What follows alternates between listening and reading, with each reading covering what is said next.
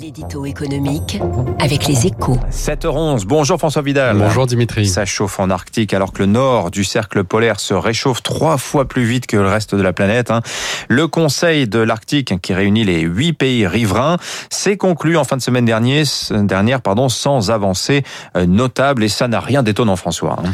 Oui, que pèsent les ours blancs, les phoques et les inuits face au trésor que dévoilerait un pôle Nord dégelé hein Pas grand-chose, Dimitri. Cette affirmation a évidemment de quoi choquer, mais en faisant fondre les glaces, la hausse des températures va transformer un territoire grand comme 20 fois la France, stérile ou presque aujourd'hui, en un nouvel Eldorado. D'abord parce que son sous-sol abrite 20% des réserves mondiales de gaz et de pétrole et des métaux en pagaille, hein, qui pourraient donc devenir facilement accessibles d'ici à 20 ans.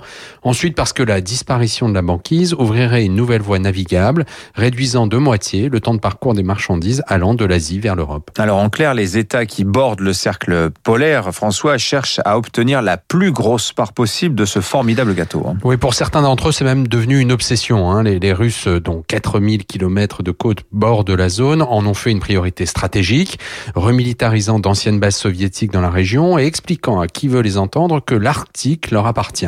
Quant aux Américains, ils ne sont pas en reste, hein, puisque souvenez-vous, il n'y a pas si longtemps, euh, Donald Trump voulait acheter le Groenland précisément pour peser, peser plus lourd localement. Bref, les grandes puissances ont déjà passé la calotte glaciaire par pertes et profits, ce qui n'a rien de rassurant pour le niveau de nos océans, hein, qui vont devoir absorber des milliards de mètres cubes de glace fondue, et ce qui témoigne surtout des limites de l'union sacrée climatique dès lors qu'elle se heurte aux intérêts nationaux. François Vidal des Échos, il y a cette vidéo hein, sur les réseaux sociaux d'ailleurs qui tourne montrant trois sous-marins nucléaires émergeant de sous la glace simultanément. Ça s'est déroulé au mois de mars 2021. Si c'est pas une façon de planter son drapeau, je ne m'y connais pas. Merci François. 7h13 sur Radio Classique.